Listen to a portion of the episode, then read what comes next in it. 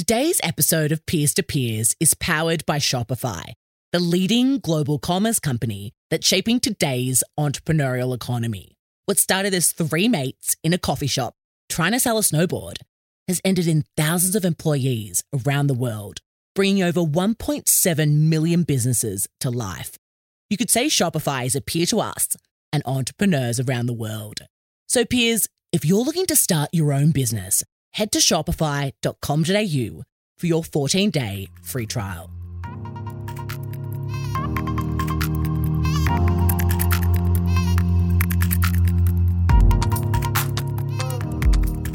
Hello, peers, and welcome to the Peers to Peers podcast, powered by Shopify. Peers speaking, peers listening. This is a conversation for you. I'm your host, Michelle Kidnall, founder of leading Australian podcast agency and 2021 Australian Podcast Awards finalists, The Peers Project, and your fellow passionate peer. Each week, I invite an inspiring millennial entrepreneur from around the globe to chat with me. No filters, just real talk, peer to peer. Together, we unpack what it takes to go your own way, pursue your passion, and why there's really nothing better. Thank you so much for listening. If you enjoy our podcast, please do pass it on. The more peers, the merrier.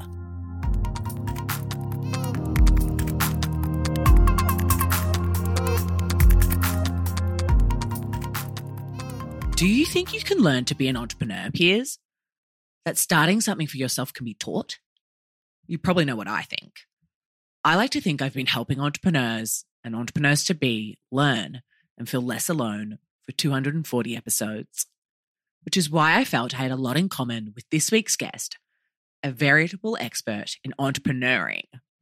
Today's guest, Elise Burden, co founded Real World Scholars, a nonprofit e commerce platform that facilitates entrepreneurship as a vehicle for learning and supporting the classroom.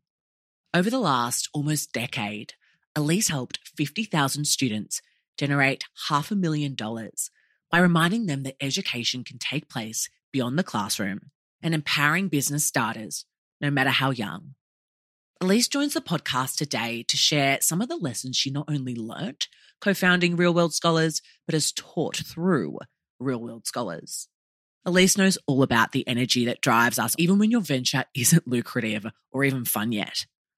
Plus, the importance of prioritizing your mental health, because sometimes the best way to further a project is to step away for a bit. Before we dive in, I want to remind you to please share this episode. Take a screenshot right now, post it to your Instagram story, and tag us at the Peers Project so that together we can share today's message and conversation with our peers out there who may just need to hear it. Okay, peers, without further ado, welcome Elise.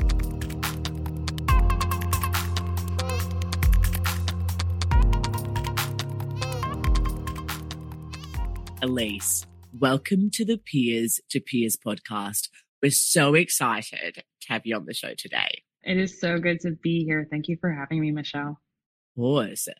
You know, you and I recently connected, and when I looked into you and all of the amazing work you're doing in the education space, I knew I had to have you come on the show. So I really appreciate you taking the time. Well, I gave the show a listen and I thought, like, wow, this is a real grown up podcast. I feel honored to be invited. so thank you. I hope I don't disappoint. Oh my goodness. You're too kind. You're too kind. Amazing. So, look, for those of us who don't know who you are and what you do, tell us a little bit about yourself. Yeah, sure. So, my name is Elise Burden. I'm the co founder and executive director of Real World Scholars. We're a nonprofit based in the United States. We partner with classrooms and student groups all around the country to start student run businesses and it has been an absolute joy. We're about nine years old, so been doing this work for almost a decade.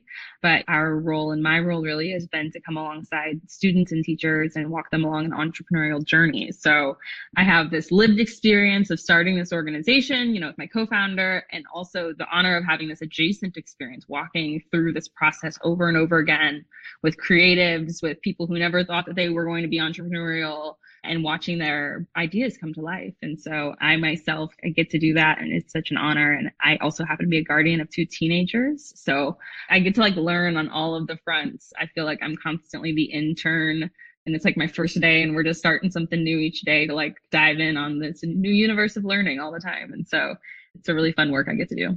Oh my goodness. So fun. So cool. I can't wait to dive in to your journey and kind of how it all started almost a decade ago, which is wild to think about.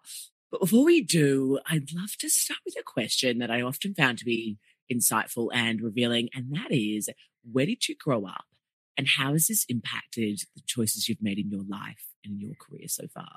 This is an interesting question. So I grew up in a suburb outside of LA. It's where my parents met was in LA. And so there is a really interesting thing growing up in Southern California. There's a lot happening. And I think the world kind of felt like my oyster from a young age you know, I was like five years old, ready to get my first laptop. Laptops were not a thing that like five year olds should have at the time. Like, it's really not a thing five year olds should have now, but that's besides the point.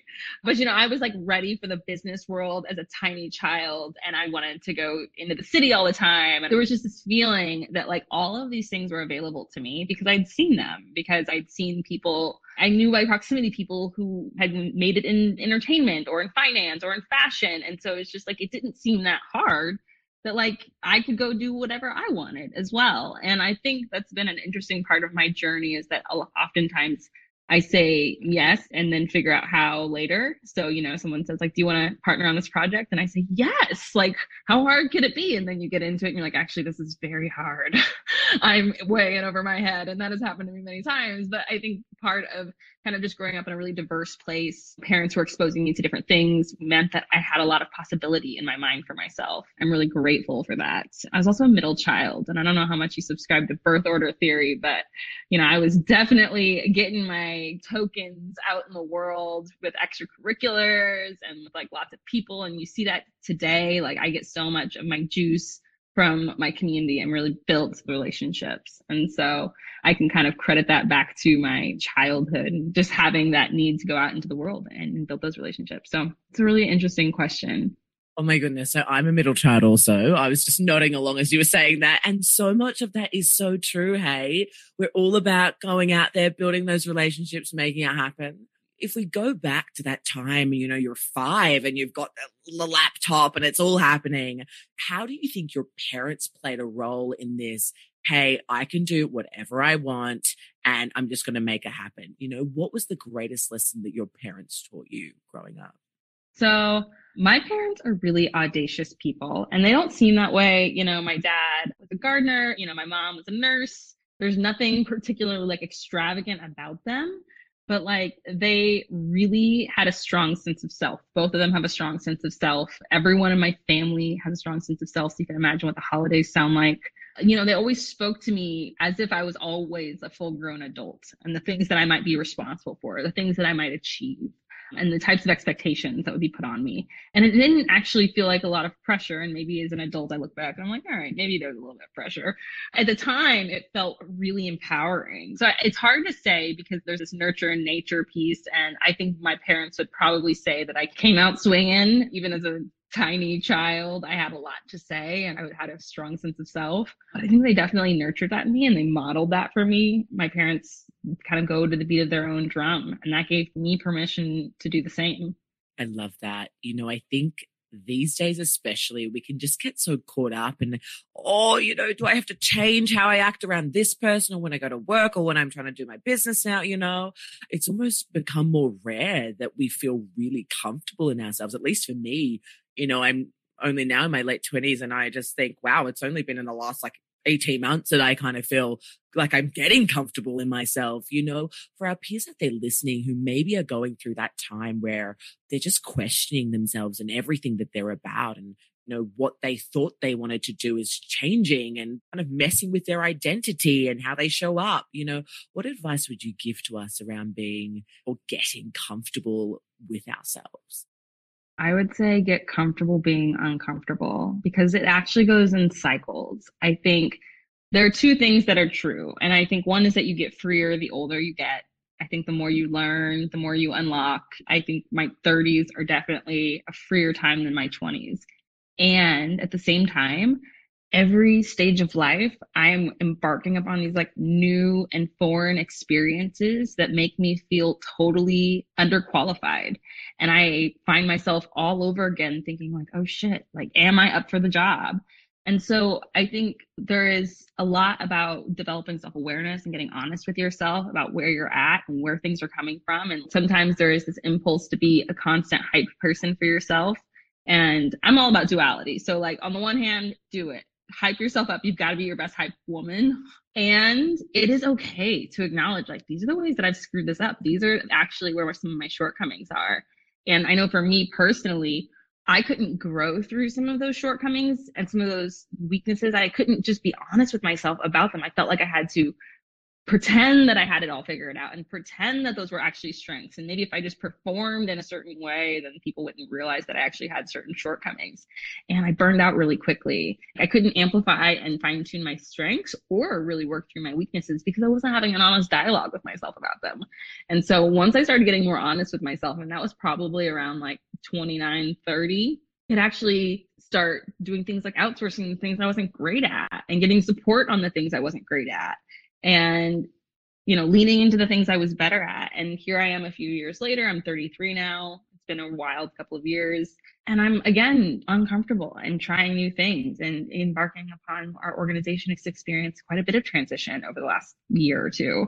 And so I'm doing new things all over again. And part of it is not necessarily telling myself like, oh my gosh, you can do this. You're so great. But it's like, okay, how are we doing? How is this going? And where do you need more support? And where are we going to go get that support? Because you're actually not on your own in this. And that's been a huge lesson for me. I want to dive deep into your transition at 29, 30, where you really started to feel like, okay, I can ask for that help or I don't have to know it all. What did that look like for you on kind of the business front, but also just personally? Like, I feel boundaries may have shifted even with personal relationships. Talk to us a little bit about that time. You want to go there? Okay. it didn't take long. Okay. Well, I think, you know, a big part of my journey was I became a guardian at 27 to an eight and a 10 year old, my niece and my nephew. And I was in the room when they were born. I'm super close with them. And at the time, you know, I was traveling like two weeks out of every month, working easily 70, 80 hour weeks. I was all in, co founder and it up, right? I knew that parenting was going to be tough. I didn't realized it was going to be this tough. And there were so many times that they're like calling me from the school office because I've forgotten to pick them up, or like, there's actually no lunch meat here. There's nothing for us to eat. And I'm like, oh, shoot, again? You guys have to eat again? Because here I am, 27 and living on like almonds and coffee and like, you know, just like whatever. And so my life had this huge transition, but everything didn't transition at once, right? There were certain things that transitioned immediately. I now had these two new roommates and they were so messy. But then there were some expectations I had to change for myself. And I didn't do that immediately. I kept trying to go as hard as I had gone and without actually being honest about how my priorities had shifted, about how my actual like time, you know, I used to work at night in the office, like through the night sometimes because I could and I liked it. And you're not allowed to do that when you have two kids at home, right? And so my output had to change. And it took about two years of that for me to actually come to a breaking point of like, losing a bunch of weight and losing a bunch of hair and like being so strung out and really having those like burnout, bottom out mental health crisis where I knew that like I was not okay. But it was like I was so damn stubborn admitting that like I had gotten there because there were other touch points along the way that upon that descent that I wasn't being honest with myself. Right. And so when I finally had gotten there, it was like, well, I really made a mess here. And that mess was like onboarding partnerships that we really couldn't substantiate because we just didn't have the bandwidth because I kept saying like, you know what, I'll take care of that. I can do this. Give me another thing. And it's kind of funny because I've written about this a little bit. And so it's funny that you asked me to dive in here. You're quite intuitive, Michelle. There was a South by Southwest a few years ago that we were attending and we had a bunch of our people and there was a little icebreaker and everyone was supposed to share their superpower. And I was the last person to go. And I said, you know what? I think I'm built like an ox. That's my superpower is I'm built like an ox. Very charming thing to say about yourself. But you can just throw an endless amount of weight on my back and I'll just keep going. And that was the story that I had about myself. You know, two kids, throw it on there. I can keep going. New projects, throw it on there. I can keep going. Yes, yes, yes. Because that was how I was wired to continue to like achieve more, impress more, you know, like build more, just keep going, just keep, you know, expanding. And I really had to like get honest with myself about like, they can't all be yeses there has to be some no's. And that meant like saying no to big partnerships and kind of embarrassingly backing out of them and just saying, I'm sorry we got this far into it, but like we can't do this. It meant like brokering new relationships with some of my coworkers and like changing how we related to one another. Because I was like, I need to only use gentle voices from now on because my nervous system is shot and I'm tired. you know, and so I really did change like everything, like how I related to people, how I related to work, I am still unlearning so much of this. It is this ongoing process. But now I am one of the most annoying advocates in my circles for like wellness and balance because I've just seen what the other side looks like, at least for me. And it was a really long road of like recovery to like get to a place where I could digest food normally again and sleep normally again and not be just totally off the rails. And so it was quite a journey. I'm definitely on the other side, thanks to doctors and meds and modern medicine and good friends and all sorts of other rituals. But as I've shared my story with people, I've learned that it is so common. So many founders, especially so many entrepreneurial folks, find they're giving their entire selves, they're giving their health and their wellness over.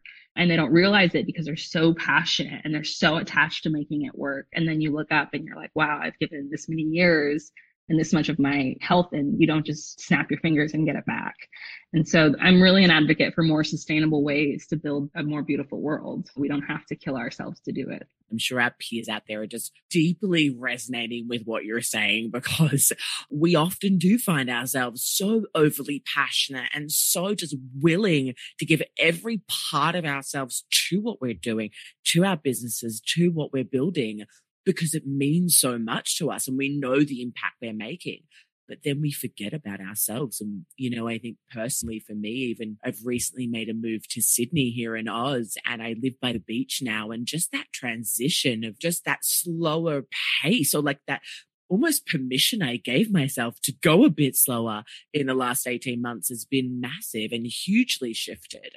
But it's tough, you know. I think the old me goes, Oh, you could be waking up at six, you know. For our peers who are still there, if I don't make every second of my day worthwhile, what's even the point of continuing? For those of us who are still there and are yet to kind of find that balance or make that transition, what would you say to us in terms of prioritizing what is most important? You know, it's so hard because I wonder what someone could have said to me. And there's some truth to this idea that you don't know until you go. And one of the wild things for me, 2018, I was on the Forbes 30 under 30 list. And that was all around the same time that I was losing my damn mind. And that same day, I picked up my eight year old from school and made them dinner and got into like a tip with them about bedtime. And it was one of those moments where like I have been given this award, this achievement, this thing. It's not like that was what I was working for, but it's very cool, like stamp of approval. And yet it actually meant nothing for my lived experience. I was still working from this place of not enoughness and physically like also being like a parent and having not enough, right? Just not enough energy to go around. And so I think one thing that comes to mind is some of my closest friends I see like once every other year now, you know, and I don't return all of their texts. And that in part is because I have made a choice to both parent, yes, but also to give so much of myself to this organization. And I'll have to reconcile that a little bit, right? And like, was it worth it? Was it worth not being there for my best friend's baby when she was born? Was it worth missing out on these really pivotal moments in my loved ones' lives? Was it worth my health? Was it worth the skin conditions I developed? Is it worth it? And you don't know what the cost is going to be for you until you start to pay it. But I think part of this is really having again an honest dialogue and be honest with yourself about the cost that you're paying for that. As that evolves and as you trade your time and your energy and your skills and your talents. Be mindful of what you're getting out of that because I think one reality too is you'll have so many opportunities. I think in your 20s, there's this feeling that you have to do it now because you're going to have a family later and you're never going to be this young again. And you have to prove yourself. You have to jumpstart your career and all these things. And one of the things that I've learned is I'm not going to be with Real World Scholars forever. I'm so proud of the work that we've done, but I'm going to move on and I might move on to a new project. And RWS one day might die. And this thing that I've built will go into the history books and won't be impacting students anymore. And that's okay too. But there's so much stock that we put in trying to get something up and like an artifact or a manifestation of our work, a fully functioning company, whatever it is for you, as if it's going to be the defining point of your career or the thing that's going to give you a sense of self worth. You will have so many opportunities to put yourself on paper, to express yourself with your creativity, to build new things. It is not all here and now. And I think living your life and putting that much pressure on yourself will really make you miss out on so many of the gifts that will come to you along the way that don't have immediate value, right? When you're so tunnel vision that like, I have to make this project work, this is all I care about well, that really rad person who came into your life who wanted to collaborate, but maybe on something different, or who just wanted to have coffee a few times, you'll miss out on that person who might be your next co-founder. But you didn't take the time to build a relationship with them because you were so caught up on the thing that had to happen yesterday. And you were so tunnel vision because you're so passionate. Like, stay open. There's an abundance mindset here where like the universe is trying to bring you the things that you need. You don't always know the things that you need. Right. And so stay open to the idea that you will keep building things. Oh my goodness, Elise, we have covered so much ground, and I am just enthralled in your story and where you're at and all of the good stuff you've shared. I am mindful of your time, so I've got a couple of final questions for you. And the first one is What has been your greatest failure and win to date? Okay, we don't talk about failure enough. And I think one foundation I want to lay is just that I fail all the time. Little fails, big fails. I'm screwing things up all the time. Half the time I'm like, how do they let me stay in charge of this? I make mistakes literally all the time. And I'm constantly learning from them and I'm human. So I wish that we talked about our mistakes more because I think I would have been less hard on myself along the way if I knew that everyone else was screwing up too but we grew too fast. And some of the feedback that I have gotten at various points in my tenure as the executive director here is that sometimes I can lead from a sense of insecurity. And people don't say it that way, but that's how I would distill it. And what I mean by that is that sometimes the need to prove myself or feeling that we need as an organization to prove ourselves was a driving force in growing the organization. From our first year, we supported 10 classes, and our next year, we supported 250. It was bananas. And that first year, I was like on a text based relationship with all of our teachers. We were piloting, it was small, and so much of it worked because we had these relationships. And then we exploded with no real way to fill in the gaps on all those relationships, which is one of the reasons I got a little kooky and trying to build all of these relationships with all of these teachers, right? But you know we exploded as an organization. And rather than going slow and being mindful and making calculated and strategic decisions that were rooted in sustainability we allowed for that explosive growth because we thought who doesn't want to impact that many students? And wouldn't it be so impressive as if this young organization exploded this quickly? So then before we knew it we scaled way too quickly with no real way to substantiate the level of programming that we had done on the front end. So then we had to spend the next couple of years going back and developing all the infrastructure while supporting a massive cohort with a team of like five people.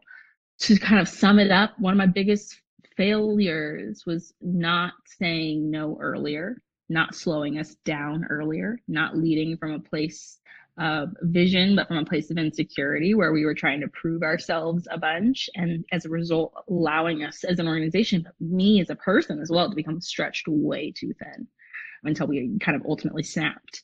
I talk about it as openly as possible because I think, again, we don't talk about these things enough, but I also recognize that, like, it is still ongoing. You know, it is still an ongoing story that we're writing about how we recover, how I recover as a person, and as a leader, how we recover as an organization from a pandemic and from you know having to build in all that infrastructure and then rescaling our budget properly and finding the funds for that et cetera it has not been easy and we're still figuring it out Thank you for saying this because I think that's something that I personally am going through that, oh, let's scale up phase. And, you know, even just you saying that, and I'm sure so many of our peers listening in are feeling perhaps that similar need to prove themselves. And I think it's so common because we feel this level of insecurity. What has been your greatest win? So this is interesting you asked me this because I am so poorly practiced at like naming the wins. This is a thing. I'm like talking to my therapist about it all the time. Like, can we name the good things? At the end of the day, and this is going to be a cheat answer, I'm just so damn proud of what we built. I fell into this role. I met my co founder. I had just moved to San Diego from LA, but I wasn't even planning on staying. I was looking for something part time. I wanted something that I could like work for three months and then like get up and move abroad again because I had lived abroad before. And so fast forward nine years. I mean, I don't know when this episode's going to air, but we're like a couple thousand dollars away from a half a million dollars in student profits. A half a million dollars it's wild. You know, and that's like 50,000 students have been involved. We've started over 600 student run businesses, you know, and like my biggest win is having just a rock star network and team and just community. Like I have the best friends and I get to work with the best educators and I have the best team. And like, and now as a result, because we've put together what feels like a giant Avengers team of rad folks who are carrying this work forward, it's proliferated in all these states and it's running forward even when the team went down when people had things going on at home and couldn't really produce in the same way teachers kept it going because they were that jazz. So fast forward all these years we can look at all of this impact. I don't get to take credit for this. This community gets to take credit for this but i get to take credit for like having an idea for a community maybe? I don't know I don't know, like sending the starting email. That's my job is just the introduction email. But from here, they built this. I'm just so proud. I'm in awe. I could have never imagined it would go this far. Oh my goodness. So, so inspiring. Look, Elise, over the last nine years, almost a decade in this business and in business yourself, you've really gone from strength to strength amongst all of the fun failures along the way you know, you've received so much recognition for your work. And like you mentioned, you were featured, although it was a very interesting time for you on the Forbes 30 under 30 list. What are three key pieces of advice that you would give our peers out there listening that you wish you got when you were just starting out? The first one I would say is find your people. There's an African proverb that says, if you want to go fast, go alone. If you want to go far, go together. And finding your people means looking around you at the people who are like individually in your life and influencing you, but also finding that community of like-minded enthusiasts who give a shit about the same things you care about, who are riled up about the same things, who want to have the same conversations, who are chipping away at the same problem. Like, go find your people. We went to every conference, every classroom visit, every local happy hour. We used all of the airline points on flights. We spent like a quarter million miles in the first few years and talking to people and building those relationships. And so even a few years in when we were exploding one of the reasons that was happening was because we had all of these people on the ground. And they were like have you seen this? Have you heard about this? Like i want to spread the news. And so finding your people it's not just like a great way to grow but it's a great way to sustain yourself. You will see yourself better in the mirrors that they provide when you can find people to have honest relationships with. So that's my first and probably biggest tip I think the second thing is just to go slow. Give yourself permission to go slow is maybe a better modification for that. There's something about leaning into natural cycles. There's something about coming back to the natural cycles of like letting your brain and there's so much like cool new research on how the brain works now about how like you are more likely to internalize information when you give yourself breaks. In fact, your brain internalizes information better at like 80 times the speed or something wild like that when you take a step away from your work, right? And so give yourself permission to step away. You will do better work because of it. The third thing that comes to mind for me is find your identity outside of your work. There's so much in like, I'm an entrepreneur. I build things. These are the things I build. This is what I'm going to use to prove how entrepreneurial I am. Like you will be so impressed with this thing. And of course, these are not conscious thoughts. These are just some of the underlying feelings that we sometimes have when we really investigate them. But the reality is ideas fail. And part of being an entrepreneur is actually going through those experiences and failing. And you're going to watch things die and hopefully they're dying to make room for better things, right? Like for better projects, for better versions of your idea. You know, we had about 10 versions of our idea before it landed on what it is today. And we had to like start over a bunch of times. And so part of that is not attaching yourself to your idea, but the other part of that is finding your identity outside of your work. You have to be a whole ass person. And so I would encourage you to make sure you're showing up for your relationships, whether you're an aunt or an uncle or a friend or a child of parents. Show up for your people. They'll remind you that you're a whole person outside of the thing that you're building. Go be reminded that your life is not defined by the project in front of you. Again, you will come back to that project with more insights, richer insights, better connections. Your brain will be ready for the challenge. But without those breaks, you never get the chance to miss it it's been a journey. And so I think if someone would have told me those three things 10 years ago, I probably wouldn't have listened, but I think it could have been helpful. So, so valuable. Elise, before I ask you the final question, I just want to take a moment to acknowledge you for the incredible work that you've done and that you're doing over the last decade, for the impact you've made, and even more so than that, for who you've become who you've allowed yourself to become. I think it's super inspiring for those of us who are in the grind, who are still at it, you know, a couple years in. It's just so inspiring. So for that, we really appreciate you. Thank you for the invite and thank you for hosting such like an honest conversation. I love talking about the work and all sorts of arenas, but this is something I'm really uniquely passionate about is the human journey behind the entrepreneurial journey. And so thank you for giving me space to share. Absolutely. The final question is how we finish every episode of the Peers to Peers podcast. And that is, what is the value of pursuing what you're most passionate about? Really, for me, comes down to this feeling that there's just more gas in the tank.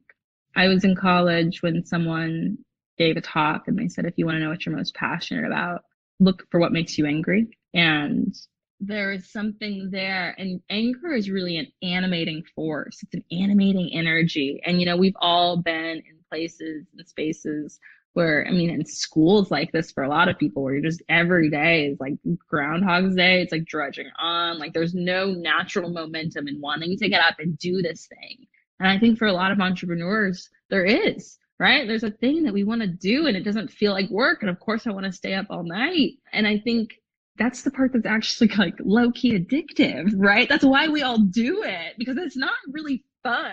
It's not that lucrative for most people, you know? Like the real reason we're doing it is because there's this naturally occurring energy that drives us. And I think when I think about my next job, because again, I'm not going to die at this place, it really is something I wrestle with is will I have enough passion to get up and keep going every day? I'll have to. I'll have to find whatever the next thing is. It'll have to be something that really animates me more so than what I do currently because I love the work I do. And I really can't imagine transitioning to a role where I have to like create my own motivation every day. Are you kidding me? That sounds terrible. Oh, I benefit from getting these stories all the time of what this looks like for kids and how like the student who used to cry every day before school is no longer crying every day because they're having such a good time with their business. I get to hear all that stuff and then I'm like, all right, I can write more emails. I can look at more Excel sheets. People do this every day without those kinds of stories. It's just bananas. I think that's the beauty. That's the benefit is that there is more energy there. And I think there is something about going where you find your energy. Stop fighting the feeling, swimming against the stream. Go where you find your energy. Go where you find your energy. Oh, so good, Elise. Thank you so much. It has been absolutely awesome chatting with you. Where can we learn more about you and your amazing work and real world scholars? You can learn more about Real World Scholars at www.realworldscholars.org. We're also on Instagram and Twitter. And then the best place to learn about me, I suppose you can find me on LinkedIn or on Twitter, Lyz Burden, Liz with a Y. That was my college name. And I hang on to it as a residual piece of my youth. So at Lyz Burden, you can find me on Twitter or Instagram. Amazing. We'll link them up in the show notes. Thank you so much again. And for everyone else listening, we will end with that.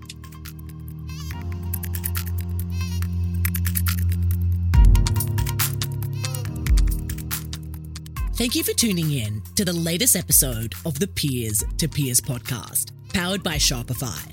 Remember, peers, we're here to help you turn your passion into a business. And so is Shopify. And so if you're looking to start your biz, head to shopify.com.au for your 14 day free trial.